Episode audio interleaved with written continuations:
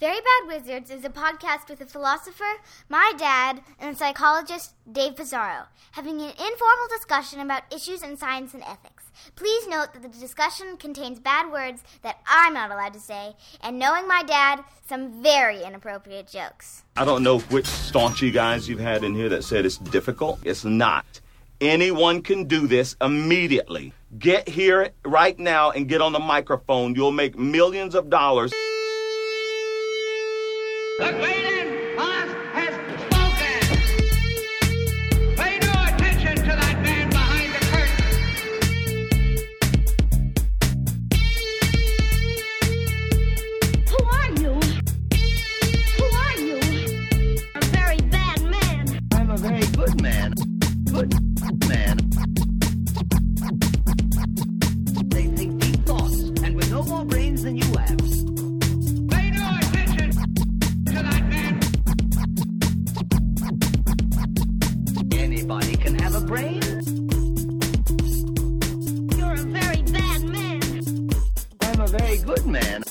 Just a very bad wizard. Welcome to Very Bad Wizards. I'm Tamler Sommers from the University of Houston. Dave, thanks to a brand new Twitter account that just popped up, we're probably both about to lose our jobs. What are you going to do with your life after academia? It's true. I'm David Pizarro from Cornell University. For now. We've for for now we we talked about how we have no marketable skills. I I think my daughter is almost twelve. uh, m- maybe I, you know, find some job that is able to exploit her at a young age and have her, you know, like chi- child star. Can can I do Beauty, that? like a beauty contest? yeah. Or or like you know, Get her on that circuit. ma- turn her into an athlete, and just be like, a, you know, hardcore father that just. Yeah, one of those like tennis fathers. That's what I Yeah. tried to be with my daughter, and then I- I just- but she was she sucks. I know. when can when can you get Social Security? You could probably get it. You- you're right. I, I think even if this, I'm going to be a filmmaker. I'm going to make movies. This is You already do, my friend. You already do. that's true. But yeah, this new Twitter account is exactly the thing that when we were deciding whether or not it's called VBW no context. And I don't know who started it. I don't either. But it's pretty brilliant. You should follow it. VBW underscore no underscore context.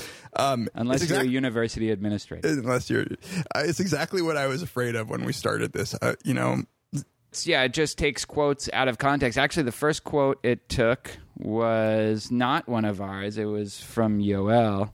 And I remember when I was editing this line, I was laughing. Uh, and I wish I, I, I remember thinking, I wish I had noticed that he said that in the podcast. Uh, but don't listen it was when much. you were- we were talking about the scene in Force Majeure where it was just this rave of all Yeah. guys and and we're and, and this guy's just swept up and they're all uh, and into this rave with this crazy house music and everyone's taking off their shirt and you said something like I, th- I don't know maybe it's, it's like a gay thing maybe and yeah, because it was all dudes with their shirts off, and it was really confusing to me.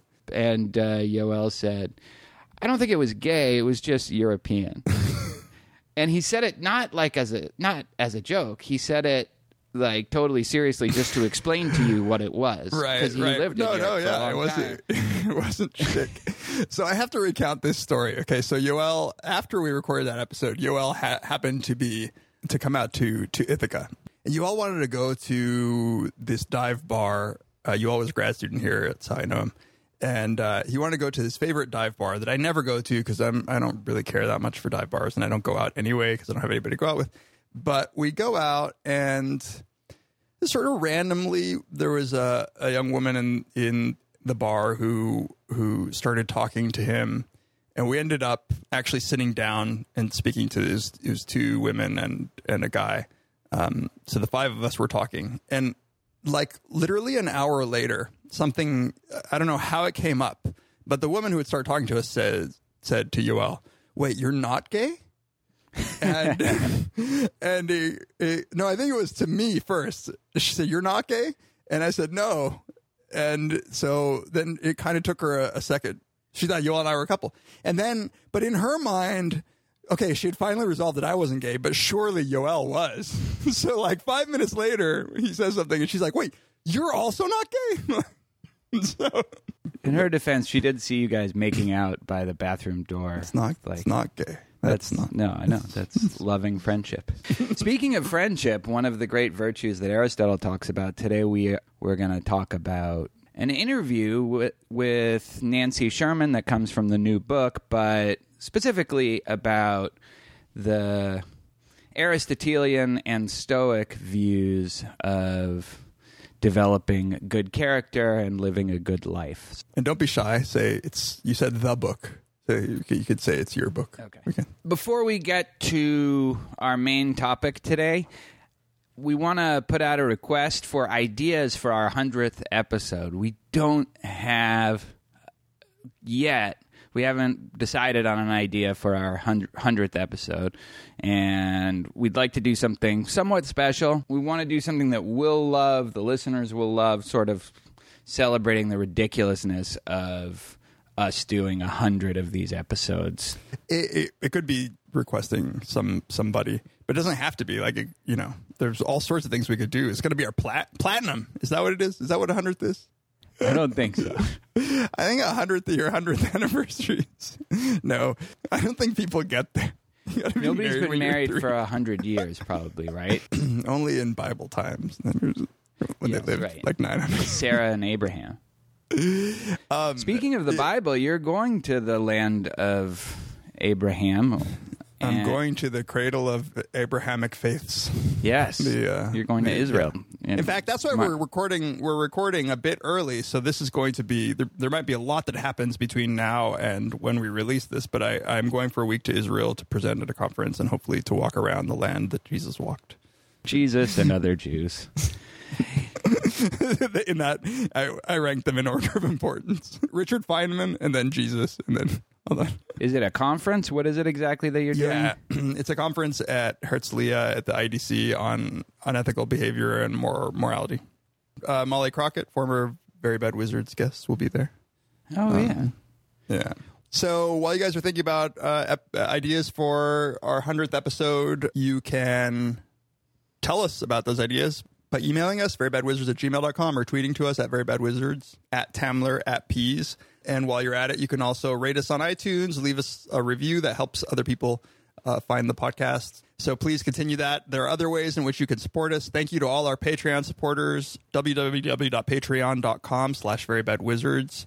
Um, you can become our Patreon supporter, and we have some goodies for you if you do. Speaking of which, the next newsletter, by the time you hear this, it should be out. Yep. Right. And uh, you can go to verybadwizards.com slash support to support us in other ways. But thank you to everybody. The Amazon click-throughs, those are great. Um, they continue to put food in our mouths symbolically Sometimes literally. so thank you. So w- one of the things I wanted to say is, um, I, I mentioned it doesn't have to be, you know, like you don't have to request a philosopher or psychologist for the hundredth episode. You can be creative, give us ideas.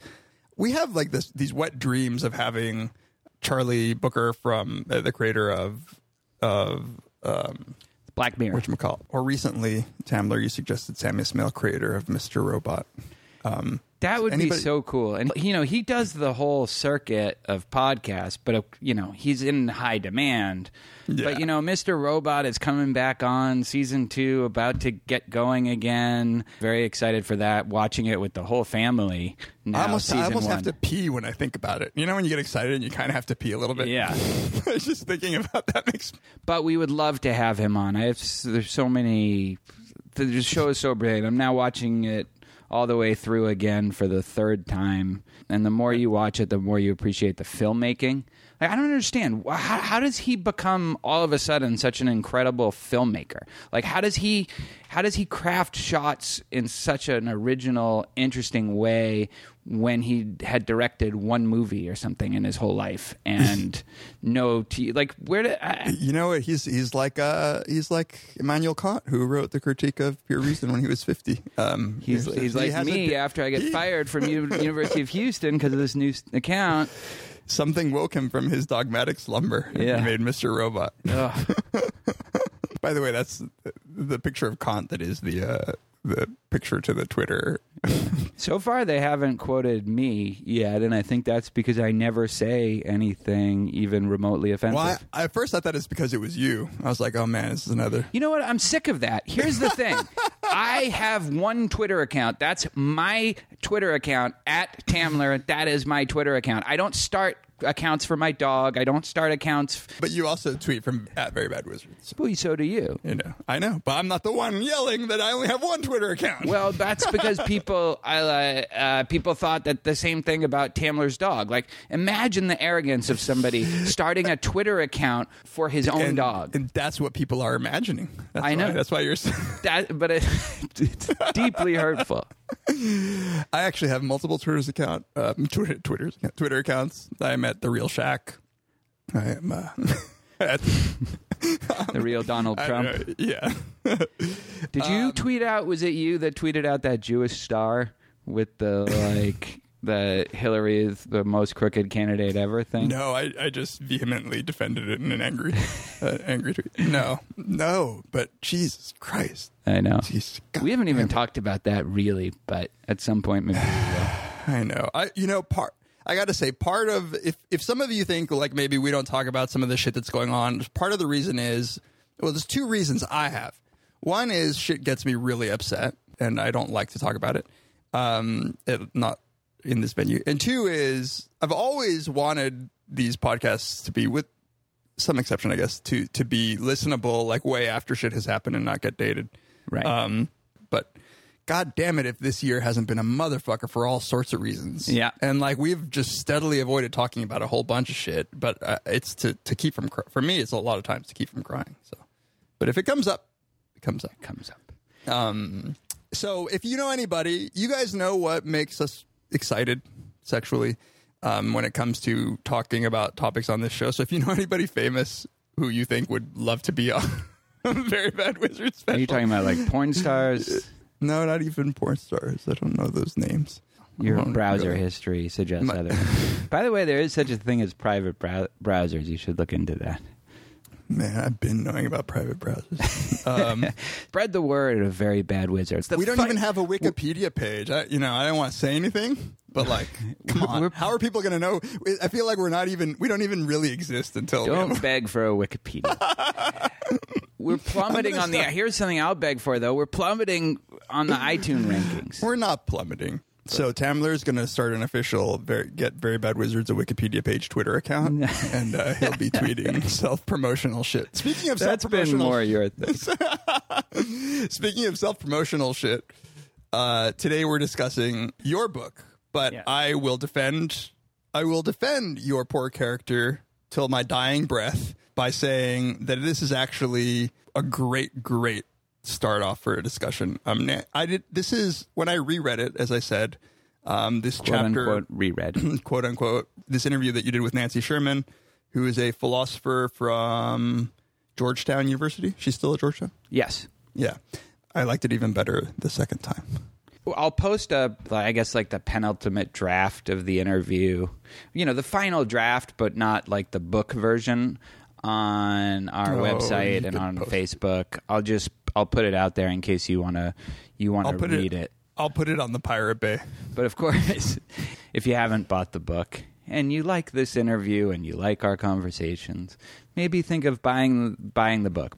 It's one of my favorite interviews from the new edition, if not my favorite. It delves into most of the things I would say that I'm interested in right now: ancient ethics, the connection between emotion and morality, virtue, character, and the role of luck in living good and moral lives. And Nancy Sherman herself is a really interesting philosopher. As you said, a professor at Georgetown. She also taught at the Naval Academy. She's an Aristotle scholar and turned a little later in her career to study Stoicism, in part because of her work at the Naval Academy. That was actually really fascinating. Yeah, that that was Yeah. what led her. What What's cool about her is this isn't just a scholarly pursuit. She's published a ton of books, ton of articles, but it's not just a scholarly pursuit for her. She's the daughter of a World War II veteran. She's had a long running interest in the life of the military. And she works closely, even now, with soldiers. She exposes soldiers and military officials to the ideas of Aristotle and also the Stoics. Her last three books are on the relevance of these ideas to people in the military today. She was invited to go to the to the Naval Academy because they were they were having a, a, a cheating scandal, and um, Right. You know, for all those who who who think that that philosophers can't get their hands dirty in the real world, like th- that's a cool thing, man. To just go go to the Naval Academy just to try to figure out what's going on with these these cheaters. Um, and and even now apply working with soldiers who have PTSD, trying to help them, trying to negotiate the relationship between civilians and the military once they get back from war. This is something she's written about. Yeah, no, I, I, this is kind of a model of what philosophy would hopefully be doing. And- Yeah, and if it's a broad theme. I think, as I wrote about of- of the book, there is this broad theme. Um, I think that it just illustrated really well that it's not that you can't generalize and abstract. It's that it'll be much better when you start with real people in real situations because that is the thing that you are trying to understand and explain. Um, so that it doesn't get completely untethered from Right. human life. She says that's something that Aristotle understood. He understood. That's right. The sad truth of the matter is that when the way that I fell into learning philosophy was very much through the ethics of the 20th century. It's it's very systematic. It's very abstract. It's, It's- very it's very and- and focused on that- cases that have nothing to do with the real world. Right. Or when they do, they're still narrow. Right. I don't want to say that it's not that it's not applicable. There are, you know, there's there's good literature, I think, in applied ethics on abortion and all those things, right? Like that But but like the cases, you know, if you look at the most famous abortion essay, the case that she's dealing with, it's not a case of a woman who's had an abortion or who didn't have an abortion. Or, it's a case of a violinist attached to a woman for nine mm. months after she's been kidnapped, and that's like the most realistic one in the essay. You know, later there's people pods growing on the rug, and I, I'm reminded by what you just said. Opening topic I wanted to ask about, which I think is diagnostic of this disconnect between the ancient ethics and the more modern approach. The modern approach, whether it's utilitarian or Kantian, is very focused on impartiality. That is taken as the overriding, the guiding sort of idea behind ethics is that it has to be impartial. And Nancy Sherman says, and I asked her about this in the interview, that this idea, this focus on impartiality is absent in most of ancient ethics, maybe until the Stoics. She says, with Aristotle, he thinks ethics has to be deeply rooted in real relationships, relationships that you have with other people that have some history. Okay, And- but help but help me out then because Yeah.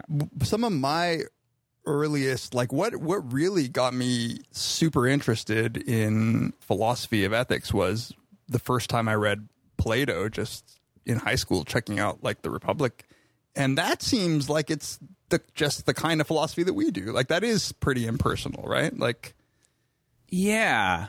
So I was thinking about that, but but I wonder how much of it we sort of how much of this commitment to impartiality we we project onto Plato. So when he's talking about what is justice, for example, right. it ends up being very focused on the city, right? The polis. I mean the polis, uh, but but not like it is for Aristotle for sure. And yeah, no, that's a good question, and it's probably something that I should have asked her in this uh, You know, interview that I'm otherwise proud of. Like, yeah, So here's a leave it. quote. She says Aristotle didn't think much at all about a cosmopolitan sensibility. This idea of being a citizen of the universe that comes later. So she's saying it comes later than Aristotle. Right. For Aristotle, what matters is being a citizen in an, in an almost face to face community. As a result, his philosophy tends to praise benevolent deeds not to strangers, not in far flung altruistic actions, but within friendships, for example. Now, as much as Plato has his abstract and systematic side, you don't see that kind of cosmopolitan idea in Plato, right? The citizen of the universe idea. There's nothing in Plato that would lead someone to think that he would be in favor of effective altruism. This idea that you should act to do the most good in the world. Right. So the moral circle. yeah. Right. So that so that idea isn't in Plato, It's- and it's definitely not in Aristotle. Right? He really does think uh, uh, ethics is grounded in being part of your community and in your relationships. Right. So there's this great there's this great part of the interview where uh, Aristotle's focus on being a citizen in a face to face community, and that he he was dissing Plato for that The diluted friendships. his dilute his watery. Yeah. You can't have too many friendships, which is an interesting idea. It's not that it's it's that quantity affects quality. You can't have too many friendships because because each would get quote unquote watery. Diluted, if you did. That's literally his word in the politics. He even criticizes Plato for having watery kinds of friendships that would, on Plato's view, count as replacements for the family. So how did that um, make you feel? I had that this down too. As I- someone who is yeah. friends with everybody. Oh, dude, I felt per- I I was like oh, I personally totally have water. I mean, it's I I felt like it was absolutely the the kind of indictment that I should be sensitive to. I mean, I on the one hand, I think that that there is some virtue in having minimal friendships with people all over, but you know, I do fear that we've sacri- we sacrifice the amount of time. I mean, we're now living in a world where we move around like we're not around. I'm I'm lucky to have friends that I've had since since I was nine years old, um, Right. and they're some of my best friends. But you don't live in the same city as them. You don't live in the same city, and That's it's a- increasingly difficult. At the same time, it's increasingly easy to make watery friends, right? Be- like the people we met at the bar the other night, we can be Facebook friends and say happy birthday once a year, and you know, say congratulations, you had a baby or whatever. Is it mine? Are, are you sure it's not mine? Um, I have a serious thing to say right now, or a serious question. Is our friendship watery? I was thinking the same thing, uh, but no, I would say our our friendship was once watery. Now it's just really buttery. Buttery. I like that. Super Slippery and Yeah, it's like uh. Greasy. It's like grits. that's a good kind of friendship. No, I, I think I don't know. I've become more sensitive to this as I've gotten older, and I also have a bunch of friends from high school. We still get to see each other maybe once a year. We try to do a trip or we try to do something. I enjoy those so much. And then I just think, and, and even with just my brother, he comes over and watches a game, like a Patriots game, maybe on Thanksgiving, or maybe he'll come to visit Eliza every so often. And it's like the best, it's like the best feeling ever. It's like, why don't I live near any of, I don't live near I any know. of them. I- like not a don't I make single a friend, priority? not a single family member, except my immediate family. Yeah. Yeah, I'm I'm truly a citizen of the world in Right. a bad way. Um, You have like a, like a, like over a thousand Facebook friends, right? yeah, and like nobody to hang out with. Like, it's sad. It's like sad. Oh. Like, there is something about people knowing who you are, where you came from. Yeah. Like you can't hide anything. You can't front. You can't. You you know you can't put on airs. You can't.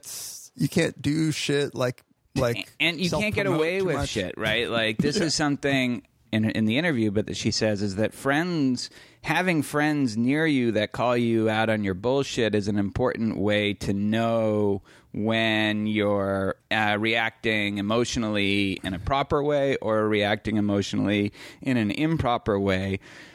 The people who know you, and we talked about this a little with Valerie a little too. but- Exactly. I was yeah. about to say with Yeah. Val, like that's Yeah. that, that was one of the points that came up. Like without without friends to to calibrate you, to be to be willing to sort of tell you when you've done something wrong without being without feeling like Twitter condemned or Twitter shamed, right? Like that doesn't really have an effect, right? But if but if a friend comes up to you that you respect, even just a- any aspect of character like growth like it, Yeah. it really happens within the context of good relationships because it's too easy to brush off what somebody says if you don't care. Wasn't this about what I was everybody- saying with Jennifer Jacquet? That like you don't care, and you guys like attacked me and said I was some sort of strange alien creature that didn't care what anonymous people said on Twitter, and now you're saying the exact same thing.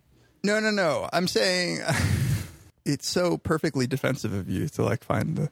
Um, I, I think that being shamed by strangers can regulate your behavior, but it wouldn't have that character impact. Building.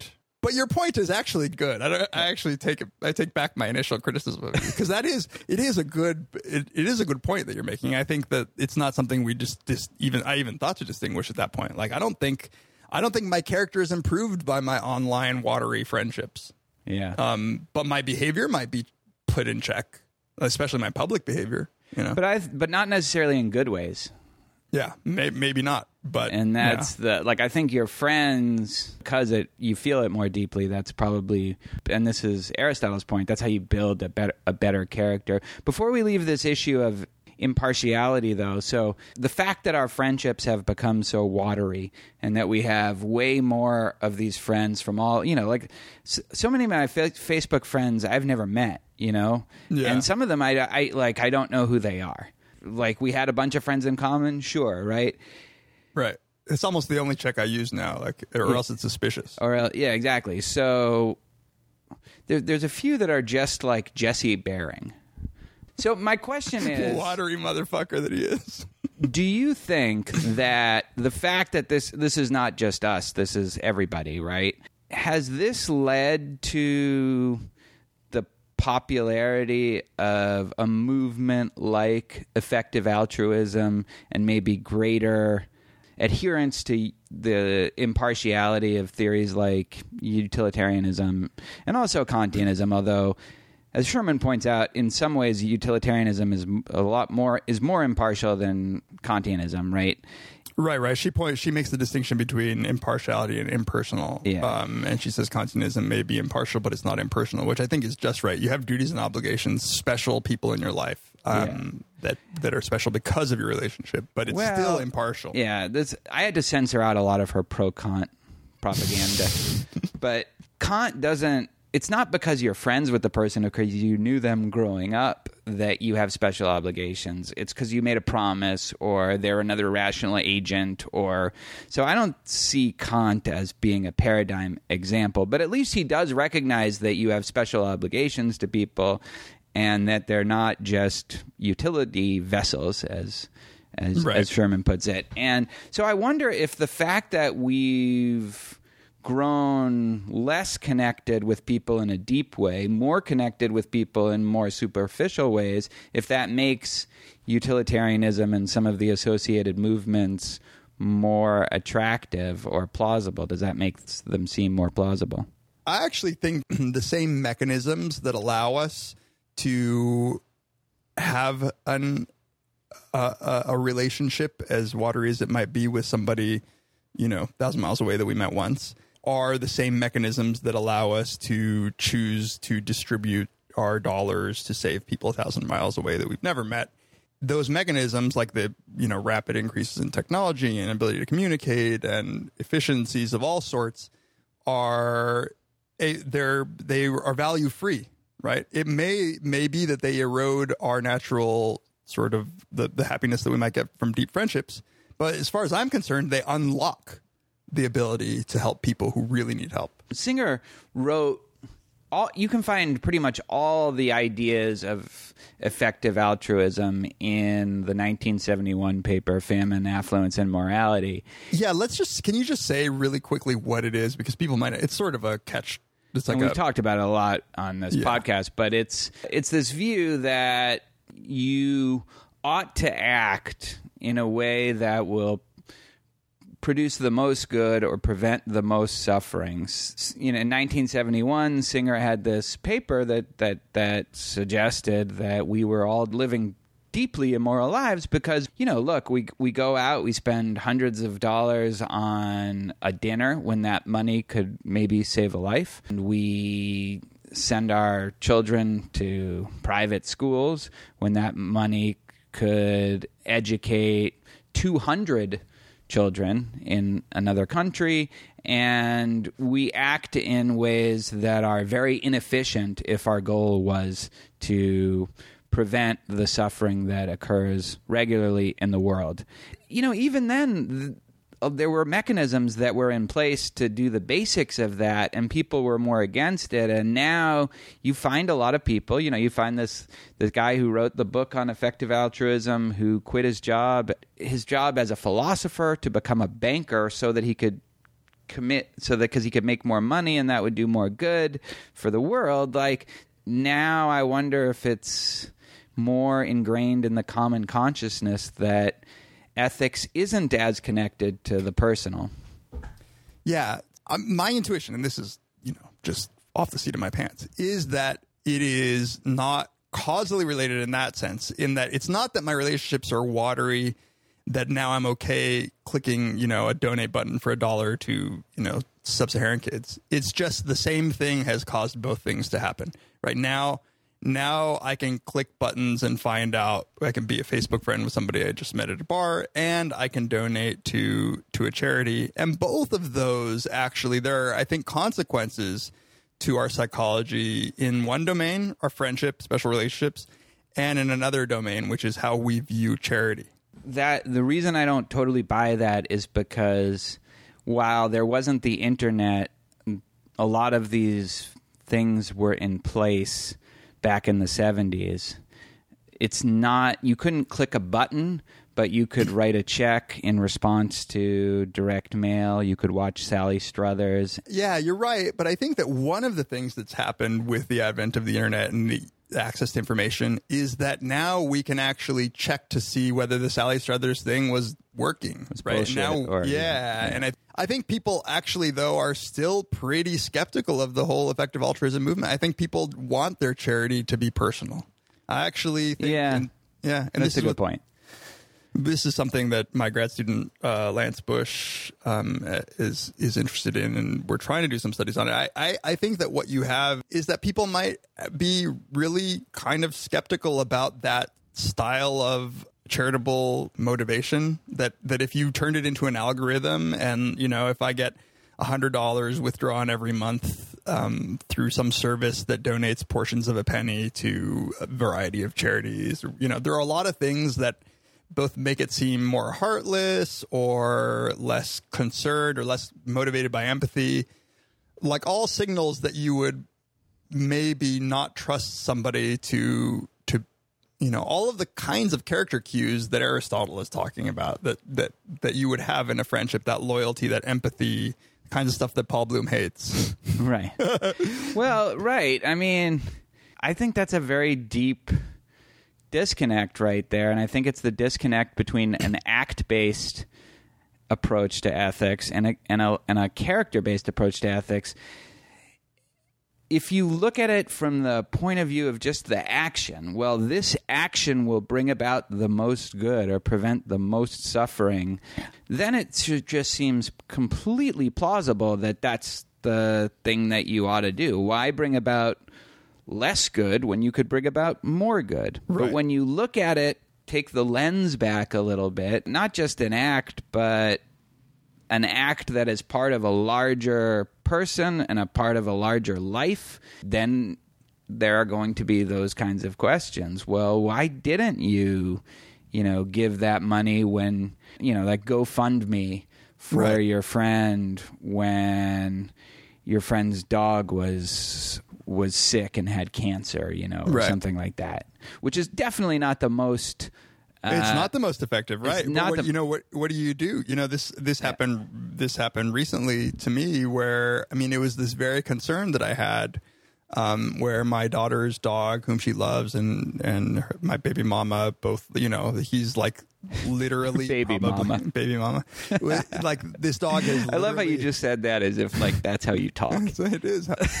It's the most apt description. She's my friend and all, but like that describes our relationship. Um, you know, her and like this dog, I don't I'm preaching to the choir here, but like this dog has like probably been responsible for getting Ju- Judith, my ex, like through some of the hardest times in her life, like has been a source of support, and they love it. And it got hit by a train and had its leg cut off, and they didn't have enough money to do surgery, and so one of her friends started a GoFundMe account. You kindly donated. A bunch of people I know donated, but I, I for the life of me, it was hard for me to post it like an ask because it just seemed miscalibrated to like post on Facebook to the thousand people that I might, you know, who's like three of whom might have just lost a relative to cancer, and it just seemed, uh, like Never mind just like kids who need mosquito nets. Never mind mosquito, like a, Right. exactly. Never mind like the ten dollars that could actually save, like uh, you know, like a whole family's life over like a twenty year period by not getting malaria. I mean, I think that's that that right there is a great puzzle for people is like do you do that?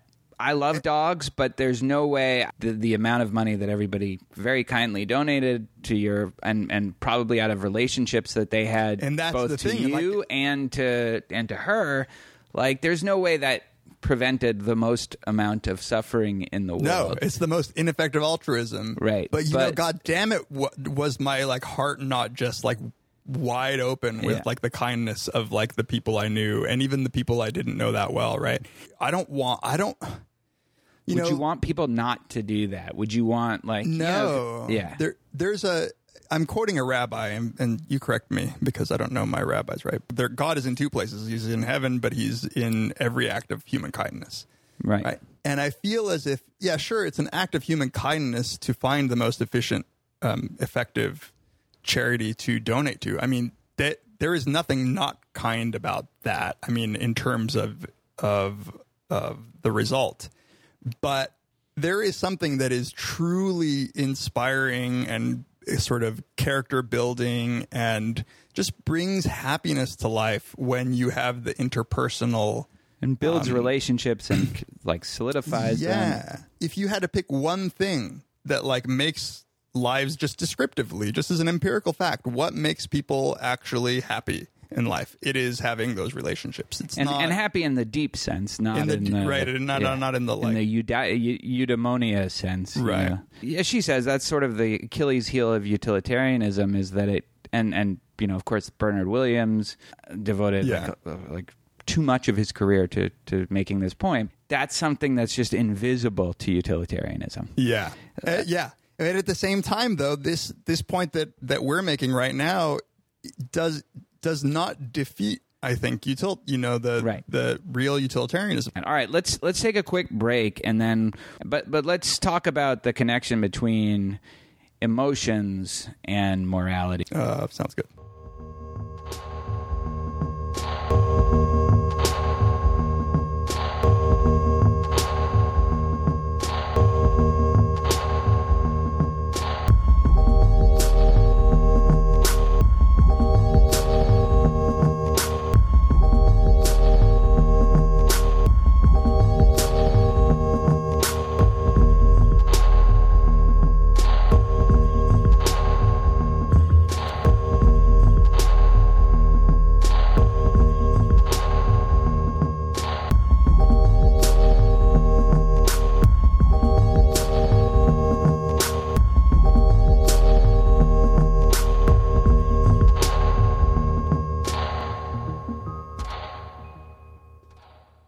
Welcome back to Very Bad Wizards.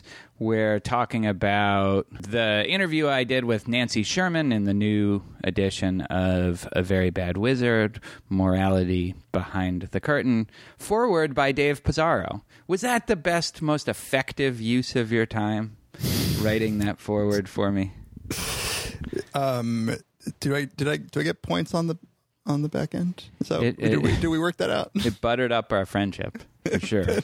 It made it nice and greasy. We were talking about Aristotle's unconcern with impartiality as part of um, living a moral and good life.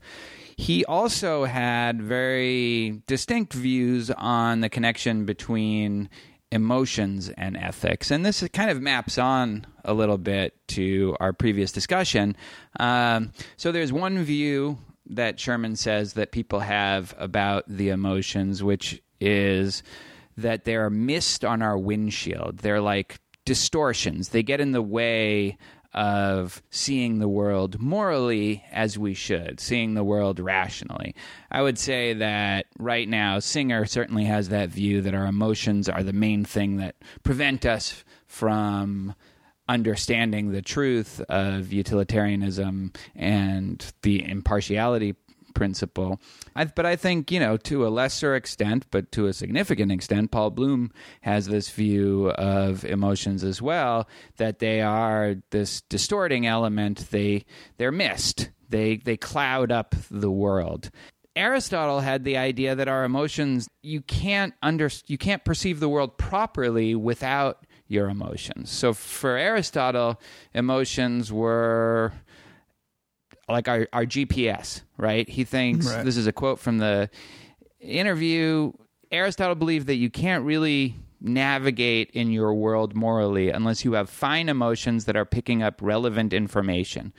And I, and she says, I think that's an incredibly important part of moral growth and moral education.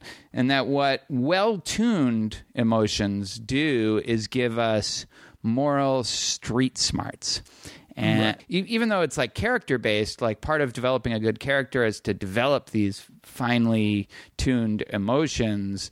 It also helps us do the right thing in all the various diversity of situations that we find ourselves in. Yeah, there are a couple things I wanted to say about this discussion because I think that Sherman does um, wisely rejects a bit of the dichotomy between emotion and cognition in Right. in a in a really important way, which is that I, don't think that Peter Singer, let alone Paul, uh, who's a psychologist, would actually um, have any argument with with the the claim that emotions motivate and that emotions even serve this function of you know of of sort of alerting you to things in in the environment that that you ought to be worried about um, what they would they would just say is, oh well, but reason has to calibrate them, and you can you can get to some form of uh, charitable motivation without going through something like empathy. But they probably like Paul's the subtitle of his book is, is has the word compassion, which you could easily say is some sort of a um, you know emotional or at least not cold. Yeah, but um, Paul is not defending an Aristotelian view. No, no, uh, no, he's not. But but I don't know. I and mean, Singer is actually, I think, you, I think you're right about Paul, wrong about Singer. This came out in the interview I did. He used to be a Humean, thinking that ultimately our emotions, and Paul, and, and Paul also, I asked him about this, and he says, "Yeah, I mean, ultimately, I'm a Humean. I think if we don't have, you know, if we don't have the emotions, we can't care about anybody's welfare at all. So, like, ultimately, it has to start there." Singer doesn't believe that. Singer used to believe that, but now thinks that this is something we can that we come to through our reason Just- and and Yeah. we we we just uh, reason our way towards that view and he really does see the emotions as if if they if they come on the right view it's accidental you know Yeah, I, I like. I'm certainly not going to defend Singer's view. Like, I have to believe that, in some sense, like, and I think he just avoids talking about like what's the may maybe too too abstract question of what's to get you to even care to apply your reason, right? What's, No, he doesn't. Like yeah, that's he just as avoids. as you'll remember in Yeah. the interview, he doesn't avoid it, but he doesn't satisfactorily answer. he it doesn't. either. satisfy- Yeah. Um, um, I think that part of the problem, and maybe maybe one of the the things that we could press Paul on, when you take this character approach, it it isn't just about it's it's more than just moving from an act to a person. It's actually moving to a person over time. and I a think that uh, you know, having written a paper with Paul where we made this argument, um, you know, I don't think Paul would stray too much from this notion that when you do that, what reason is doing is is and what education is doing is training the the emotional system in a way that actually I think this interview with Sherman made salient to me. It, like when she says, uh, there's a quote here where she says, Well, just to be clear, it's not only the emotions that distort, beliefs can distort as well and lead to all sorts of prejudice. Right. Really, what's going on is that any. Uh, your your beliefs, your emotions, and whatever we call all of those in between things can need to be trained, and the way in which they're trained is through through education and through experience in the world. And just like you can have the wrong epistemic beliefs, you can have the wrong emotional reactions. And it's not, to me, it's, it's sort of a, if once you move beyond that dichotomy, you realize, well, yeah, like you could believe the wrong kind of shit and you could actually also feel too much anger, right? Right. You know? Although we talk about it a little bit, but she resists this distinction between, you know, our emotion based judgments and our cognitive based judgments. They all sort of bleed in together, and emotions. It's one of the biggest roadblocks in our understanding the human mind is is exactly how appealing this dichotomy has been. Yeah. It's not just baggage from whatever content Hume. It actually is a really appealing way to divide up our mental life. And and I think that our lay theories of what emotion is and what thought is are just they fuck up our understanding of all sorts of things. Well, as you said, I think on a way back, I don't know why I remember this, but I thought it was really kind of profound. The this idea of dividing so everything up right into two, like Yeah, right. there's reason Yeah. judgments, and then there's emotional judgments, and there's no there's no gray between those, and there's no third thing. There's no we we want to divide things up into pairs that oppose each other, and I'm sure Yeah. that has you know Yeah, like, I, I this was actually I remember now. It was uh there was an Edge.org, um, uh, John Brockman's website where a lot of people contribute uh, to a yearly question. There's a yearly question he solicits answers. One of them was what is a what's an idea that we have to get rid of, and I didn't I didn't write this because I thought it was too takedowny. Um, but the the whole idea that they're just broadly in psychology that there are two things it just completely makes us ignore right so there's system one and system two Right. there's reason and there's emotion there's um you know, utilitarianism and deontology. yeah and- it's it's so so fucking So appealing. binary. but like you know this has to be just uh, some quirk of the way that our minds are made, not some feature of the universe or of experience or whatever. Having said all that, let's look at to make this concrete. I do think there is a distinction we can make, and I think we can look back no farther than last episode to see an example of this.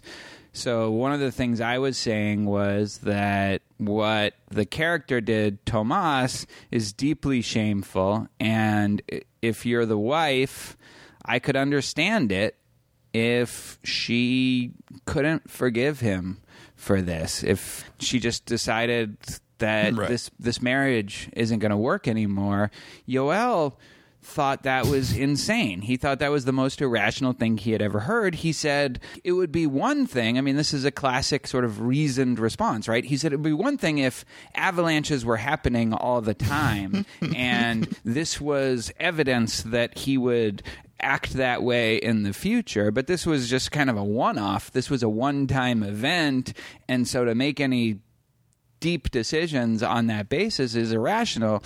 But if emotions are allowed into this process of determining what a plausible or legitimate judgment is, then that makes it way more understandable and not nearly as crazy um, Well, what- that what she would have does- that reaction. What Yoel failed to understand is that in the environment of evolutionary adaptedness, uh, there were avalanches occurring at all times. So this is a good heuristic that that Right. you, if you if you don't save me from avalanches, Let's you get must some be evolutionary psychology in here. Like, Rob we were, Sicca. We were all snow bunnies. Well, yeah, I mean, uh, so, but I, you know, there's a way in which I almost think surely there's no disagreement. Don't call me Shirley. Um, surely there's there's no real disagreement. What what you're saying, what Yoel is saying is no, there is a huge disagreement. well, what Yoel is saying is it's irrational, and you're not saying that it's not irrational. You know what this reminds me of? The No, this is. I am saying it's not irrational. Like that's the thing. Well, like I don't it's- but- define irrationality as like a cost benefit analysis Yes. for what the Right. Yeah. So that is the disagreement. That the is the- disagreement is that Yoel is is using a narrow definition of rationality, and and, And I, with Aristotle using a and Frank- Nancy Sherman, think that emotions are a part of that. and a Bob Frank sort of Rob, a Robert Frank sort of pre-commitment device, like like sacrifice sacrifice the immediate cost benefit. Because Well, no, the- the that sort makes it sound person- too rational, though. No, no, but I don't mean psycholo- that psychologically you're doing a cost benefit analysis. I'm just saying that the the reason that you have those emotions is that they, um, being the sort of person who has those emotions, would be the sort of person who would who would. I Um, mean, maybe, maybe not. Like, but I, I, I think that's a separate question. It's the foot massage discussion from Pulp Fiction, right? It's the fucking foot massage where it's like, okay, look, he shouldn't have thrown he shouldn't have thrown him out of the three story window. Like maybe there's a sense in which you could say he was irrational. There's another sense in which you say he's not irrational because nobody should putting his his hands on his wife's feet in a I familiar give my fashion. mother a foot massage. Wait, would you give me a foot massage? No, right? Like, I don't know. My feet are kind of hurting right now. I could use. Now look, just because I wouldn't get no man a foot massage, don't make it right for myself to throw Antoine off a building into a glass motherfucking house, fucking up the way the nigga talks. That shit ain't right. Motherfucker do that shit to me, he better paralyze my ass, because I kill a motherfucker, you know what I'm saying? I ain't saying it's right, but you saying a foot massage don't mean nothing. I'm saying it does. And look, I given a million ladies a million foot massages, and they all meant something. We act like they don't, but they do. I mean, that's what's so fucking cool about them. There's a sensuous thing going on where, where you know you don't talk about it, but you know it, she knows it. Fucking Marcellus knew it, and Antoine should have fucking better known better. No, that's exactly right. Like I'm on the side of John Travolta. That that, that might have been an overreaction, but like at the same time, you can understand it. You know, that's what I was saying about Ebba if she leaves Tomas. Right. Uh, all I think he was, Yoel was saying it's excessive, and you were saying it's understandable. Like I think. No, I just I think that the disagreement was deeper. But anyway, I do think that once you allow emotions to enter the realm of what you think is a rational judgment so that it can't be determined by this cost benefit ultimately like what Yoel is talking about is that's either a utilitarian analysis or it's some sort of like egoist analysis. It's like what will lead to the best outcome? It's definitely consequentialist. What will lead to the best outcome in the future? And emotions can sometimes reject that. It's like i don't care what leads to the best outcome.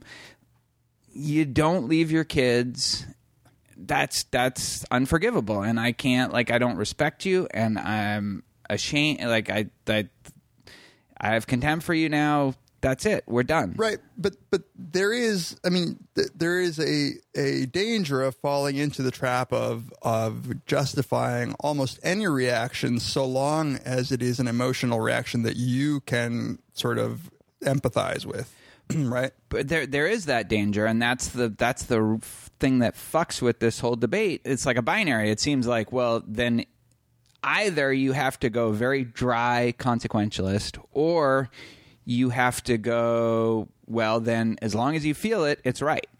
But no, this is why I think that what's unlocked when you look not just at character in a static time frame, but uh, but as at character over a long period of time, you can actually say to yourself, okay. Do I want to be the sort of person who would be willing to forgive a kind of transgression like this? Like I can, I can very much understand, and you probably understand this this well too. Um, Yeah. When when you're first married, you think to yourself like, "Oh man, if my partner ever did this, like it'd be over. It would just be over. And now you're just like, man, there's a lot of shit they could do that like it just wouldn't make sense for me to like end this relationship at this point. Like, right? There's you change. You're, you're just like, Not that Jen listens to this, but I don't want her to think like, oh, I can like fuck around right now, and it's right. cool. You- you- so you're uh, you're, I'm doing. I'm like You're- like you're calculating. I'm calculating for the future. It's very. Yoel would be proud. I feel like you're almost getting anti-Semitic now. Yoel. what kind of a name is that? Hebe. Um, uh, but so where what I think you're not granting is that over time in the context of a relationship, what is forgivable or unforgivable would really change. Yeah, no, no, that's definitely true. Yoel has just never been the sort of person to have human human emotions. I don't deny that emotions can completely lead you astray. They often do, right? I mean, I think, and I'm someone who can be somewhat emotional, and I'm someone who my emotions have uh, have led him to do some dumbass shit that I don't think is right, and that I have to do a lot of apologizing for afterwards. But what are the criteria that you use to determine whether an emotion has led you astray? I guess this is something that I think that you consistently shirk. So this is no. I think this I'm is this gets to the crux of like what Nancy Sherman's talking about, what Aristotle was talking about. That's the that's the big question. Admit that you're emo- that the, that something doesn't need to be justified by something independent of emotion. Like shed that idea. There's still a huge amount of room in terms of answering the question that you just asked. How do you know when an emotion is distorting and how do you know when an emotion is informative? And there's no principle to determine it. It's it, this is what you're developing, you're building your life towards trying to discover. This is how you fine tune your life and your character to be able to make those distinctions. This is why you have friends. This is why you Okay. have good relationships. But, but you, I agree with you, but you are you're. I want to resist what you're the way in which you've retorted, which is that it's not reason because it's not about a cost benefit analysis and it's not about the categorical imperative. But there is a lot of what we might call reason in, for instance, what we mean by the thought that it's inconsistent of you to expect something of someone else but not of yourself for instance i think that has a lot to do with building character and i'm comfortable Sure, referring I agree. to reason as that that is the reason that i'm talking and about that's a big consideration. but it's not Yeah. the only consideration. no And it's not. but it is but it is often what is corrective because because in the absence of that i'm not sure how you would know whether your friends are being a good influence on you right like what you you're pointing to relationships but you're not really saying what exactly you mean by by having a criteria that something is right or wrong But like he- you're just like you're bothered by duality and binary things, I'm bothered by this No, idea care. Tell me that five- no, no, no. But just listen. I'm bothered by this idea that there has to be some sort of way that you could know for certain that that you've Uh, alighted on the right answer, that there's some sort of further justification for it. You don't. Okay, You'll but never now- know. But now you're putting words in my mouth. So all all I'm saying is that you agreed that there is a correct that sometimes your emotions lead you astray. Yes. I don't. It's it's fine if it's not a, with 100 percent certainty that you know that they led you astray. All I want to know, and I'm neither claiming that it has to be either reason or something else. I'm just trying to get what you would consider evidence that your emotion led you to do the wrong thing. Well, so my friend says you're a dumbass. Like, what's wrong with you? I know you. Like, and But it's more than just yay, yay or, or boo, right? I think that what you're pointing It's not just is that we yay have, or boo, right, We have like- friends who are wise and who actually Yeah. might have good reasons Right. to- that they communicate with us. you know so that's one piece of evidence of course like i i the friend like you know i might put up a fight with this person and say yeah but you don't understand you know like if i'm in a fight with my wife or something like that and i start like really justifying it and i start giving all these reasons why i'm right and, and they just say like just you're being a dick you know? And i don't need then to necessarily know that they have like this list of reasons to of why i'm being a dick and they probably don't. They can just sense that i'm being a dick and I, okay, so I don't know that there's a substantive disagreement here. All I all I think is that that um, I'm I'm comfortable calling sort like if somebody says you're being a dick, well, why am I being a dick? They sort of reflectively point out to you like, would you want you know like do you really want to be that sort of person, or do you think that if she did this to you, or I know somebody that that happened to and they this happened.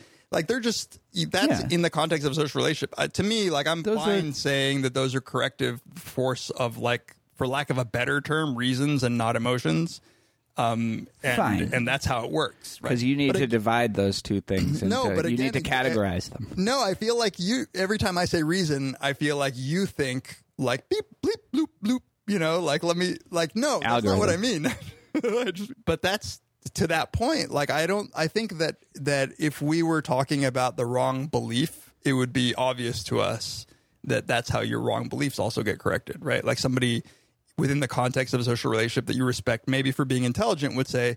Dude, come on, really? Like, are, are are you really telling me that you believe the world is flat or that there is no global warming? Right. And they would offer reasons, and I would maybe listen to them more because I respect them in the context of a social relationship. We're not computers. Like, I 100% agree with you in that sense. Yeah, no, like I, I think it's a good analogy in terms of. I, I mean, I think we have this problem not just in emotional, like calibrating our emotional responses, but in calibrating our epistemic judgments. Like, how do you know about global warming? We haven't we haven't looked at the research. Right. Um, right. There's one way in which I'm very irrational about this. I, I think I read a paper once Yeah. because I was so pissed off at somebody for arguing arguing something. Um, but like I gotta believe it, right? people are so convinced that it's going on, and yet usually there are at least two removes from anybody who does actual research on it. Yeah. And so, probably what they've done is read people who have said that the scientific consensus is this, which is Right. fine. I mean, I'm like one of those people too. But so we trust, in other words, we trust Yeah, we experts. trust experts, right. And how do we know that this person is an expert and not a bullshitter? How do we know, even if it's the majority of scientists, that it's not? So we have ways of trying to do that, but in general, we have to trust experts in their fields about those fields, like economics or something like that. Kind of like that, I think it's it's a very similar, analogous thing. There are people who are experts in when I'm being a dick. You know, like yeah. And I totally agree. And those and and what it means if my task isn't to form a true belief, right, about the state of the world, you know, empirical belief, um, right, where I would look to experts that I trust with some degree of humility that they might be wrong. Um, but if it's my character that I'm trying to improve, the experts are people who know you and the accrued wisdom of you know people who have experienced life in a way um, that you haven't. That that might get to this this point, um, even though we're skipping a lot in the chapter of one of the things that you talk about with with Nancy Sherman um, when it comes to making decisions about when to deploy our armed forces. There are two ways in which I can I can really value human connection, um, and I can say, as many people do say, if you're a senator and you're voting for war, it would be very good if you have a child of uh, a male child or Right. any gender now that that you would be willing to deploy. But the other one is to have some people. This is a point you guys made in the chapter. Have some people who have been through war and they have that knowledge and the wisdom of what exactly the decision is that you're making. Yeah. Right. So when it comes to policy, much like when it comes to character, you can turn to others whom you don't know for their sage advice because they've been through something that you've that's very similar to what you've been through. And and there it's not it's not the dry application of a principle, it's the actual Experience. paying attention to Yeah.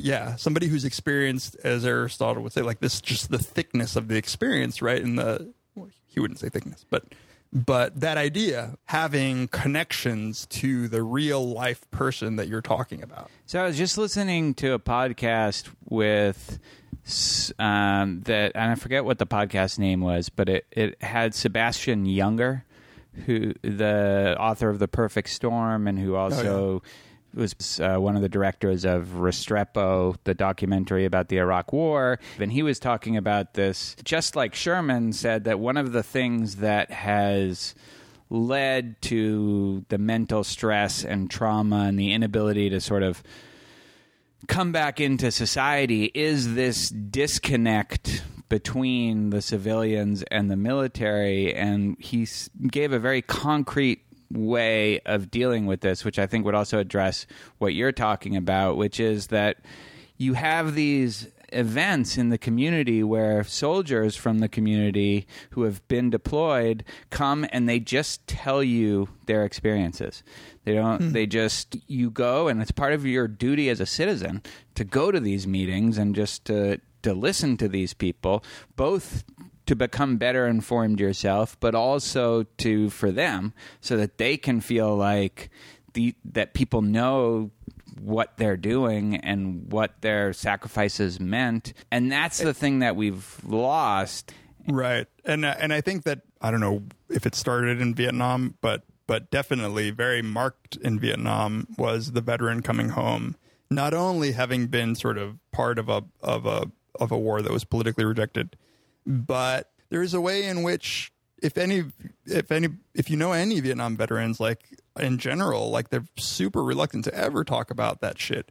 And one of the things that people used to have was generation after generation would go to war. And when they'd come back, they could talk to their father.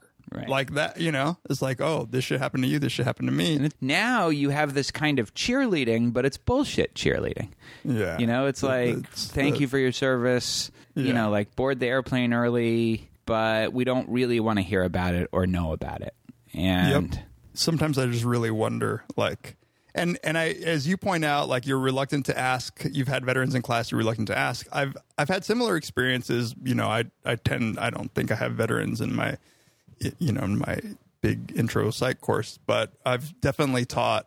Um, last summer, there was um, a man in, in part of this adult university summer session. You know, he was in his probably late seventies, early eighties, and he had, um, I believe, he was a veteran of of Korea, and he just was at the stage in life where he was willing to open up about. At, at one point, he started saying, "Like I, I was in charge of this many men, and I lost this many," and he started telling in detail, sort of Yeah. the the things and and I think it's probably harder to pull that out of somebody who is fresh from from combat. Yeah. But unless we have those conversations and we ask and let them say no, if they want to say no, they can say no. But ask. That's you what, know? yeah, that's what Sherman says, and I think she's absolutely right.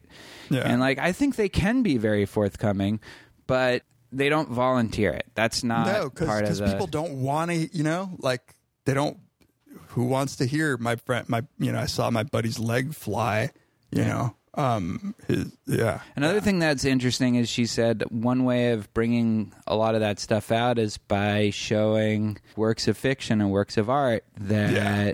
you know from the Greek. You know, you show uh, up the plays of Sophocles. You know about the Trojan War. You know the, these things can bring it out in the way that say a philosophy and public affairs essay on the properties of a just war maybe maybe right won't.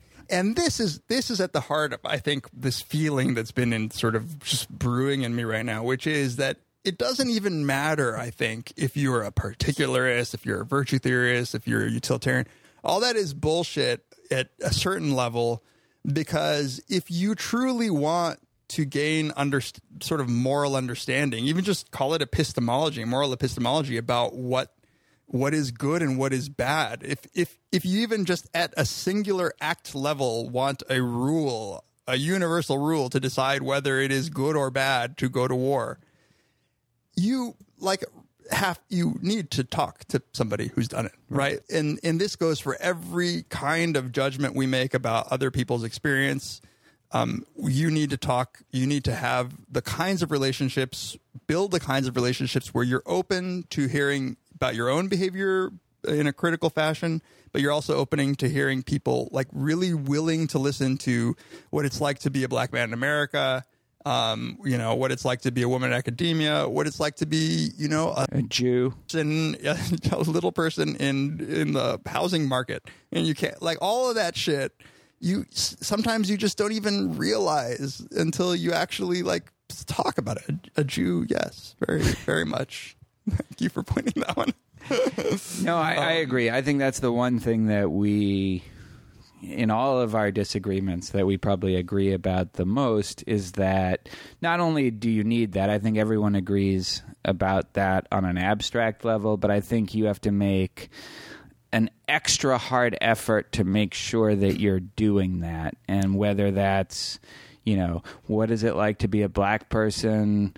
You know, in today's America, given some of the stuff that's been happening, like how that, you know, just imagine, you know, and, and we're probably not going to talk about this, but like this is the day after the Minnesota incident, and Yeah. just you know, and I and I think about this all the time. What's it like to be a Muslim person? What's it like to be what's it like to be a conservative in academia? What's it like to be uh, you know, an evangelical? What's it like to be, you know, like you have to Yeah. think about and talk to those people. Not just Ta- think about it. Yeah, it's not just Uh, think about it. You have to talk to people. You have to get like a real sense of of how that is. and and be willing to actually run the risk of offending somebody by asking dumb questions. Sort of like when you asked me if I my hair was covering up little horns.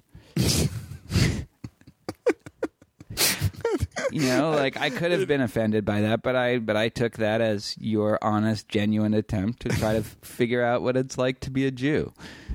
I, I, I unfortunately didn't even learn that stereotype until I was way too enlightened. But it's one thing to gain knowledge, like by following the right Twitter accounts, and to, you can't judge the sincerity of somebody, sort of uh, like who is posting on Facebook or or yelling on Twitter. But if you look into someone's eyes and you see their tears welling up as they're telling you how they've been treated, uh, you're like you're you're going to be hard pressed to like continue believing that that they haven't been right in some way dealt a bad deal in life. Let, can we talk? A, li- we haven't mentioned the Stoics at all, and I do Yeah, want to yeah. do want to before we leave, which we which we need to. So one of the interesting things about Aristotle and the ways in which I think he very much diverges from modern approaches to ethics is and, and Yoel's approach to ethics is that he really does accept the existence of moral luck you know as part of the ethics. I mean he just he just says explicitly that there's certain things you need to live a good life and to be a good person and some of them many of them are completely out of your control. And you know if you don't have like including like just things about your physical appearance. Like he took it probably farther than i think many would want to take it. But you know if you if you don't look a certain way if your voice isn't deep enough if you're a man if you're you know like there's all sorts of obstacles that there's nothing you can do about that he thought were necessary for having eudaimonia or eu- eudaimonia. And that's something that the eudaimonia is eu- eudaimonia.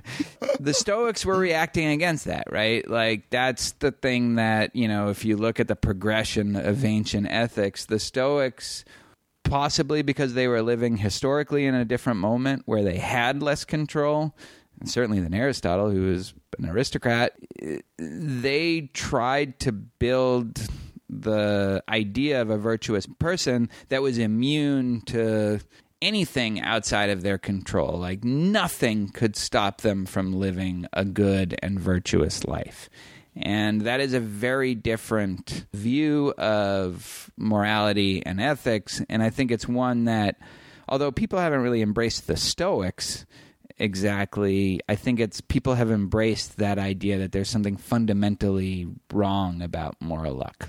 Doesn't uh, Sherman sort of point out that that it was really about dividing the world up into things you can control and things you can't, and then just maybe it's just that they were dumping their ethical all of their ethical eggs into that controllable part. No, because they thought you should take active steps to not become attached to things that are out of your control, including things like your children.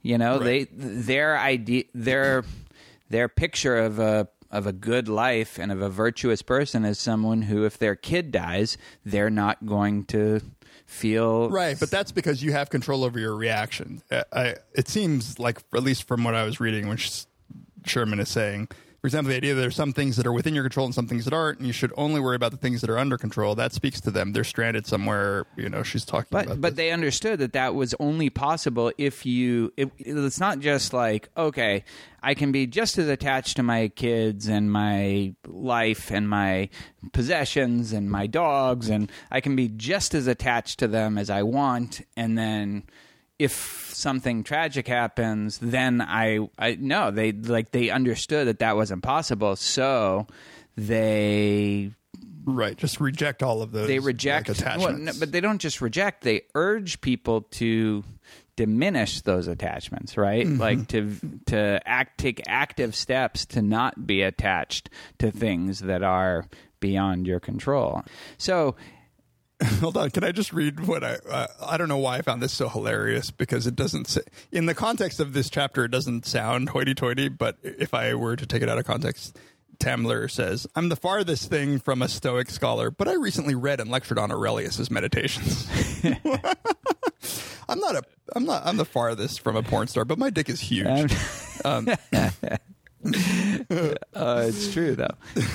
yeah, but anyway, like, But but, so it's the- when yeah. I did that that I became sort of repelled by the Stoic. As you might imagine, I became repelled by that Stoic vision of it's a good thing to not be sad when your child dies. You know, But you know, yeah, but like, god damn it, if it's not a tempting, like, I feel the same way. Like, I to me, life is worth living when you have relationships and attachments and love. And right? That is what makes life good. that is, but but at the same time, you know, it's it's kind of like the conversation. This is the one conversation where I think like more people have come out of the woodwork to to agree with you. But on the antinatalism, we had this discussion about about. uh it, it just randomly about like sometimes I think it's not even worth having a dog because of the pain that I'll experience when I was them. right? thinking exactly that. That when you Yeah. said that, that's what I totally don't identify with. you know? Yeah. And sometimes I think, like, to, as a defense mechanism against feeling the pain,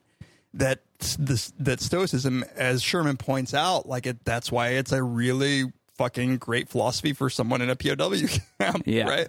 Like, exactly. Referring And I- to James Stockdale, who Spent What- the longest amount of time. in- yeah, he was he was a prisoner of war and was very inspired during that time by the work of Ep- Epictetus. I love, by the way, that uh, that when Sherman says, "Yeah, they kind of squeeze squeeze it back, uh, like the attachment to emotional objects and commitments, by talking about quote unquote preferred indifferents." I know. Like they're not goods, they're not virtues. They're just things you'd want to have rather than not have in your life. Like all things being equal, you would Yeah. rather have that. It's like I, Paris like I don't want my kid to die of dysentery. It's like HBO or something like that. Like, yeah, all things I could live without it, but you know, like don't take don't take away my stories. no, I know, and that t- to me seems very kind of morally repellent. This idea that your kid would be a preferred indifferent. You're indifferent to it, but like forced to choose, gun to my head. I'd rather my daughter be alive than not be alive, you know. But that's the kind of thing that they, and I don't know to what extent it was sincere, but they wanted people to cultivate an immunity to, like what you said with the dogs, like just don't get too attached to the dog so that you won't have to feel the grief and pain. Well, I'm no Buddhist scholar, but I was meditating upon the other. No, um, but this is actually a tension I've always felt with with as I understand it, and I really genuinely am the furthest from a Buddhist scholar. Um, but as I understand it, the there it seems to me to be a tension to to be compassionate in the way that Buddha wants you to be and also be detached. It's to me it's like removing yourself from all human attachments removes your humanity in a way that would prevent you from being kind and spreading good shit.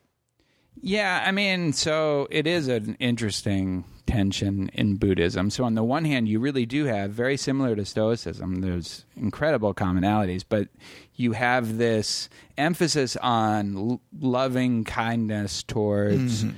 all the world.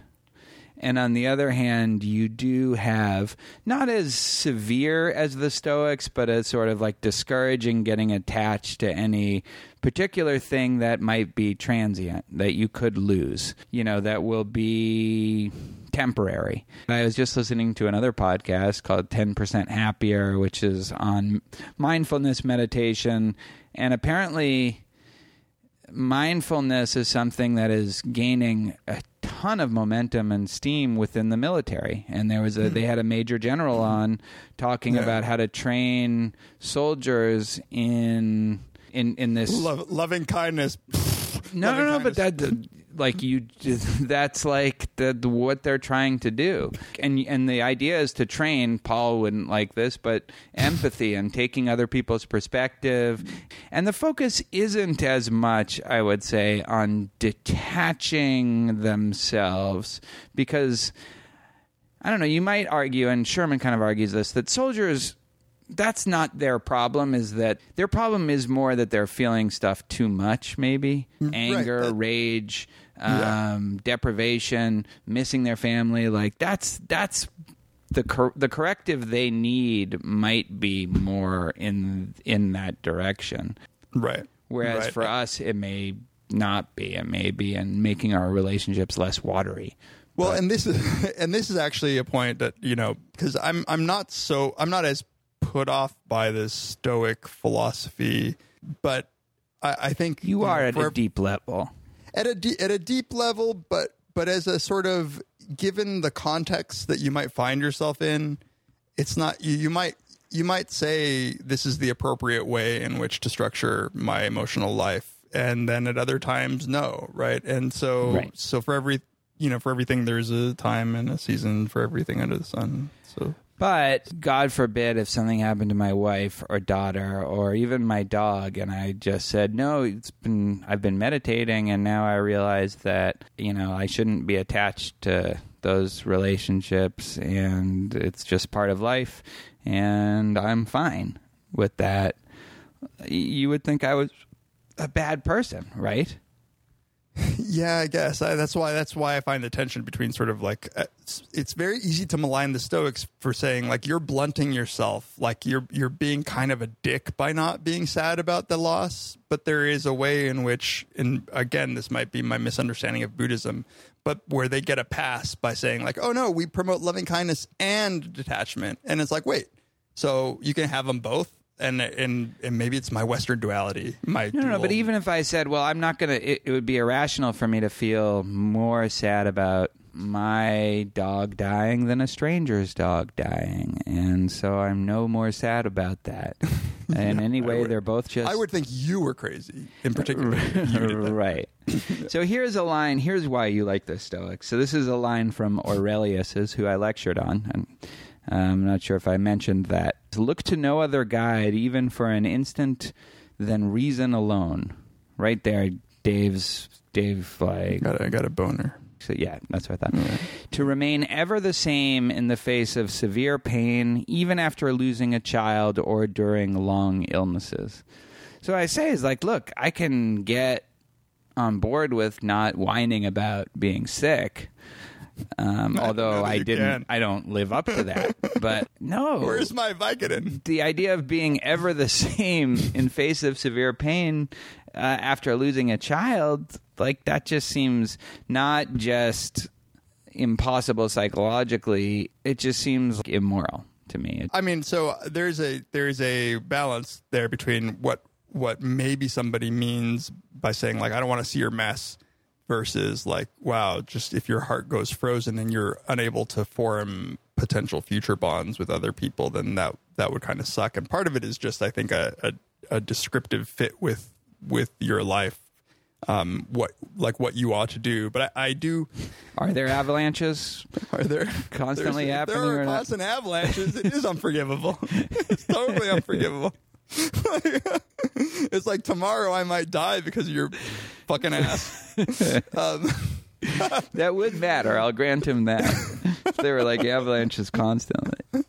it's a to- in the savannah that was just ha- it just happened. Hey, everybody, it's Tamler here. I'm editing the podcast, and I wanted to quickly interrupt here to let you know that we recorded this discussion a couple weeks ago. So, this was the day before the shootings in Dallas of the police officers, and then a little over a week later, the shootings in Baton Rouge. So, our discussion obviously doesn't allude to those, but I wanted to include it because I think we both still stand by what we said. And at the end, it ties back to the topic of this episode. I think just like maybe last thing about anger, which I think you could, yeah, better case for it being something we might want to banish. But she said, and I sort of agree with her, that anger, and this is a good, maybe a good moment where I think a lot of people are saying this that if you're not angry at some of these police killings, there's something wrong with you, and that anger is the the moral thing to feel about this. But this was something again that the Stoics discouraged. and here's actually this is actually what I was thinking. So I'm I I have to to just take a moment and say this because um I've I've I think m- multiple times alluded to a TV show in which Dave Chappelle and Maya Angelou had a conversation. Yes. And one of the things one of the things that Chappelle is asking Maya Angelou was um, he says when I look at the decades, you know, the 60 the decade of the 60s it was assassination after assassination. He says I don't know how you can't be angry. How how you can't come out of that angry. And she responds no, she says you have to be angry and use your anger. She says you you know you protest your anger, you march your anger, you shout your anger.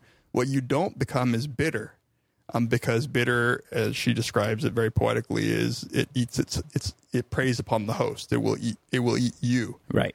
But given what recently hap- has been happening, but but most saliently this morning with, and again, who we'll, maybe we'll learn facts that that change about the shooting.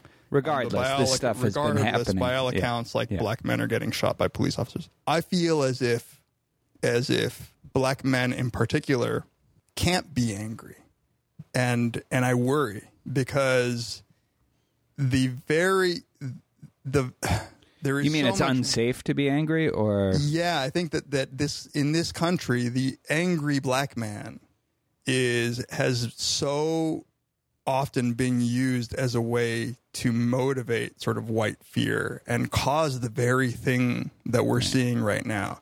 Sort of like just the image of the angry black man, like the traditionally, um, you know, um, American racism, you know, has this flavor where we want our black men to be smiling, look like Sambos, and do little jigs for us. And I fear that the that they've been taken away their ability to ang- feel that anger that they ought to be feeling. I mean, and that if they do express it, they'll be maligned as he's dangerous. And what's left? We, like, all I can think of is that everybody else has to be angry instead because at this point, it's just going to increase the chances of of black men getting treated poorly in this country. You know, I, I don't know. It's, in a lot of these cases, and what's so infuriating sounds like this case in Minnesota. It's not like that man was angry; he was just No. black. Jesus Christ. And it's like, you know, you, you listen, he, it seems like he did everything right, you know? Um, And there's Right, uh, there's literally a zero percent chance that that would happen to me in that car. of course, yeah, I know, right? It's, what is it like to, to have to, have to really worry about, you know? But there's like- two kind of responses, and it's interesting. Like the or not two. That's the binary thing. There's uh, a whole myriad of responses, but there's one that would say, "Look, just we have to figure out." The most effective and efficient way of dealing with this problem, and our, you know, uh, protesting and in the streets and breaking things and setting fires to cars and uh, like that is just going to be an obstacle and it'll actually you know endanger us and uh, and at the same time you can also see how that kind of anger how could you not feel that kind we all should feel that kind of anger I know. That's what I'm saying. I feel like black men or black black people in America in particular have sort of it's been taken away less from- allow. It's been taken Yeah. away. Their their the, the the right that they have to march right now and not be called rioters and looters, but march angrily with anger in their face at what's going on. You know, I mean, it's it's a little different because who knows? You know, it's it's a big problem to know who to be angry at, except for maybe the specific police officers. But just to be angry at society and express it without actually getting another notch against you. Because like a lot of things and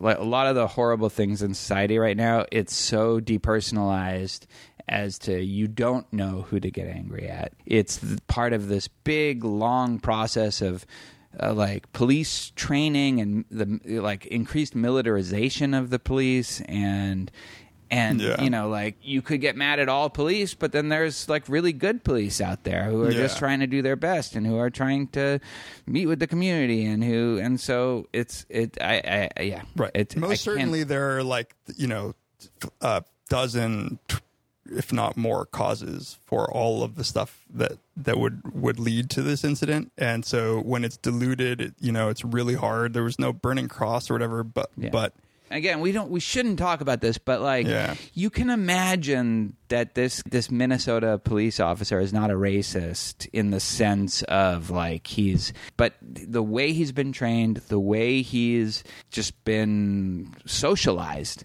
in the country and in the in the academies led f- to this to happen. You can take out your anger on this guy, which is you know totally understandable and and absolutely, but it's a little like Tomas in the running away from the avalanche. It, it's it's not like he made a con. I'm sure that he would take it back a million times if he, if, if, But- if he could.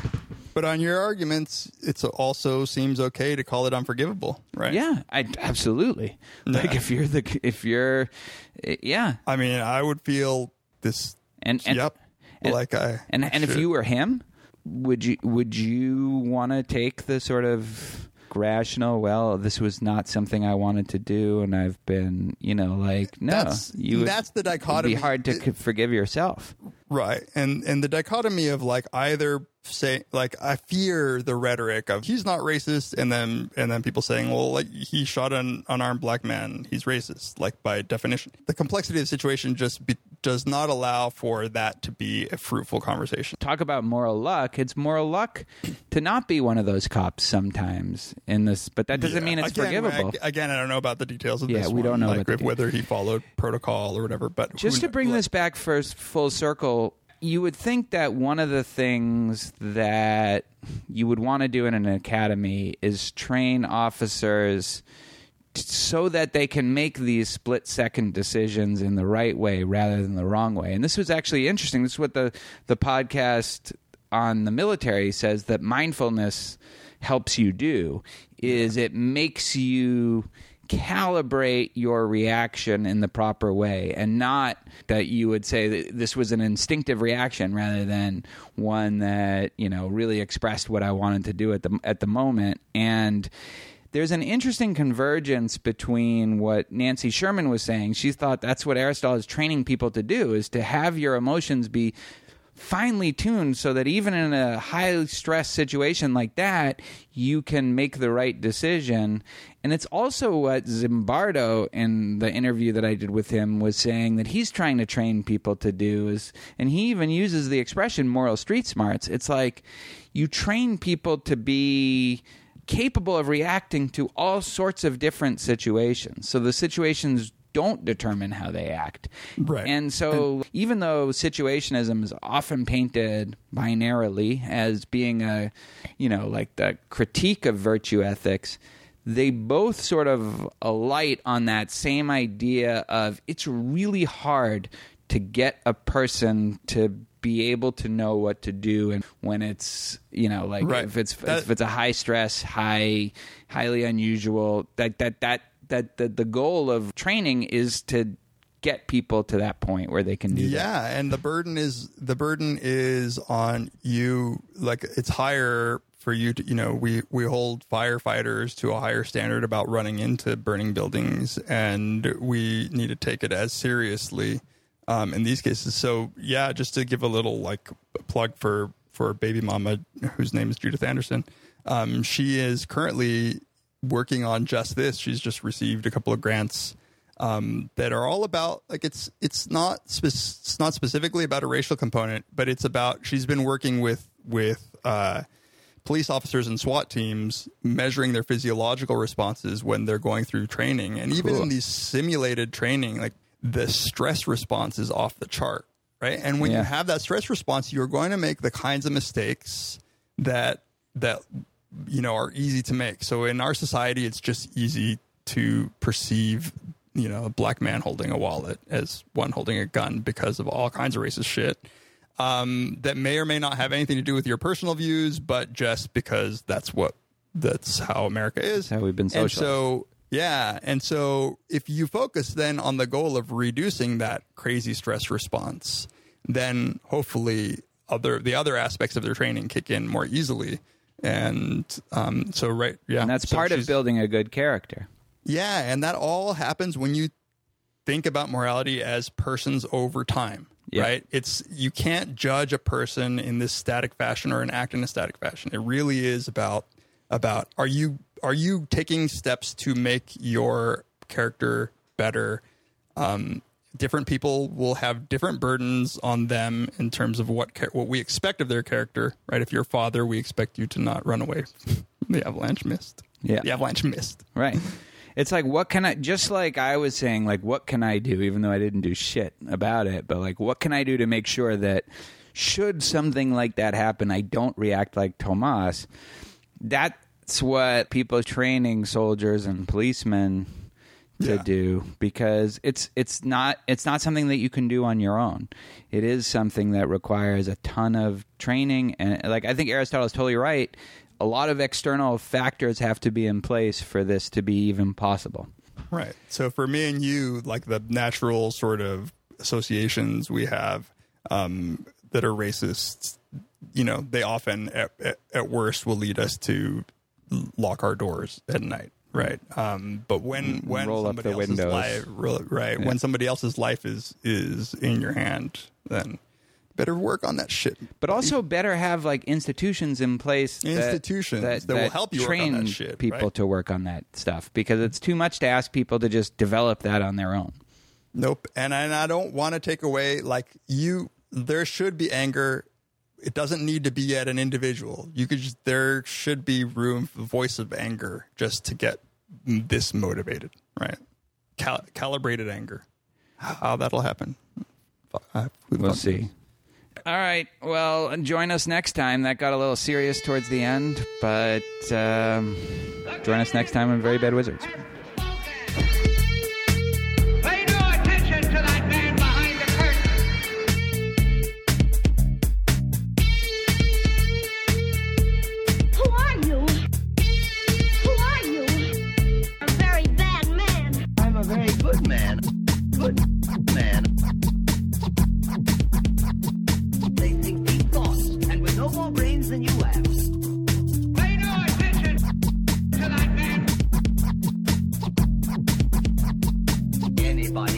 Brain.